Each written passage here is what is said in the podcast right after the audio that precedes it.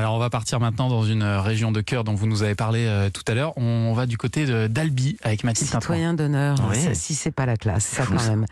Albi, j'espère que vous visualisez la chose parce que rien La que le nom en met plein les yeux. Mhm. Exactement. La cité épiscopale d'Albi, entrée au patrimoine mondial depuis 2010, fait partie de la liste prestigieuse des biens culturels uniques inscrits dans le monde de l'UNESCO. Voilà, ça c'est les premières lignes qui sont sur le, le- le site de l'Office de tourisme. Ah, Et comme bossé, j'aurais hein. pas dit mieux, bah, j'ai pas dit mieux. Voilà, je voulais les refaire comme ça.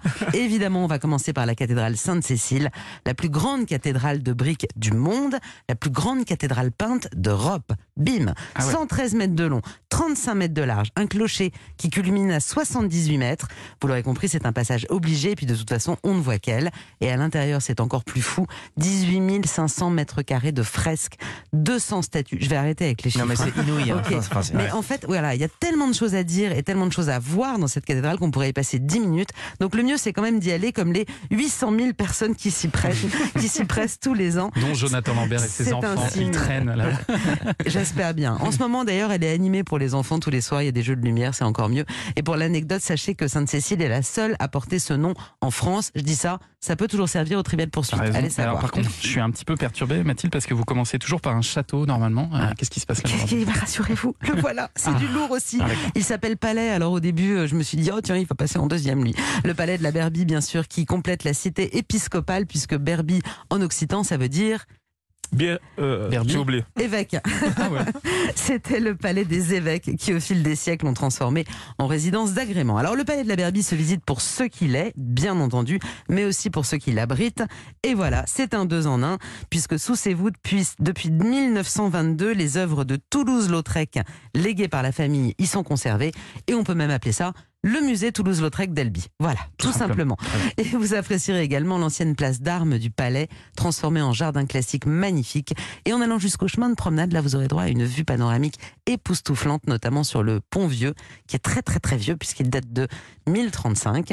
Et sur les berges du Tarn, d'où partent les gabarres, vous savez, ces bateaux à fond plat qui vous promènent sur la rivière. C'est magnifique. Ouais. Et vous offre un autre point de vue de la cité albigeoise.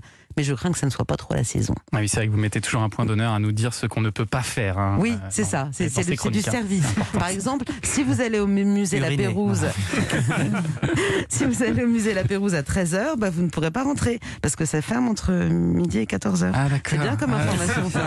Voilà. Toujours important. ça. C'est- Eh oui, oui. C'est un très chouette musée qui va vous faire revivre évidemment tous les voyages du grand navigateur albigeois qui a parcouru les mers sur ordre de Louis XVI. Plus de 600 pièces sont exposées au musée La Pérouse, dont de nombreux vestiges de la boussole et de l'astrolabe qui sont bien sûr, vous le savez, les deux navires naufragés de la Pérouse. Force à tous les Bien élèves sûr. de quatrième qui étudient ça en cours d'histoire.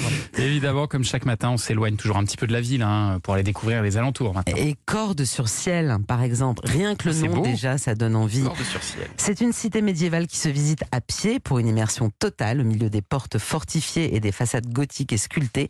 Dans le haut de la ville, vous verrez des demeures incroyables qui s'appellent la maison du grand écuyer, la maison du grand veneur ou encore la maison Prunet qui, elle, abrite le musée des arts du sucre et du Bonne excuse pour le goûter et du haut des remparts, vous aurez une vue sublime sur la vallée du Cérou. Et puis, si vous avez besoin de nature encore, partez marcher dans le massif du Cidobre, le plus grand plateau granitique d'Europe. C'est très étrange comme décor, c'est très boisé, mais avec des, des blocs de granit partout qui ont des formes euh, assez bizarres parfois, Ouais. des rivières de rochers ou encore des rochers gigantesques qui tiennent en équilibre sur d'autres beaucoup plus petits. Vous savez, ce genre de, de phénomène où on s'arrête devant, on dit mais comment ça, comment c'est possible un truc pareil?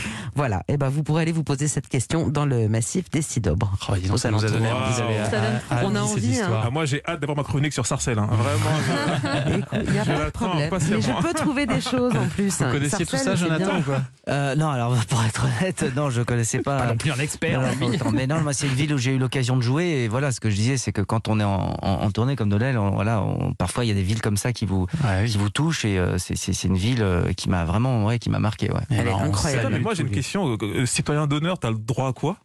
Il y a un petit billet, un truc comme ça Ah, évidemment, Ah, ouais, chaque mois. Chaque mois. Non, Chaque ça, droit à quoi Non, mais euh, on reçoit un diplôme, hein, il y, a une- il y a une cérémonie et euh, non, bah, j'ai Tu fais plus la queue à la boulangerie, tout ça Exactement. Bah, les gens me montrent du doigt dans la rue. Voilà, c'est déjà. Puis une aide d'honneur, évidemment, dès qu'il Non, entre c'est. Regarde, c'est lui, c'est le seul. Blague à part, c'est quoi C'est un, un diplôme, c'est ça C'est un, euh, oui, un, un certificat. Un certificat. Certificat. Et du coup, une garantie. Je suis, bien je sûr. suis garanti. C'est classe. On salue les albigeois et les albigeoises qui nous écoutent. Merci beaucoup Mathilde. Dans un instant, on revient pour les toutes dernières minutes de l'émission.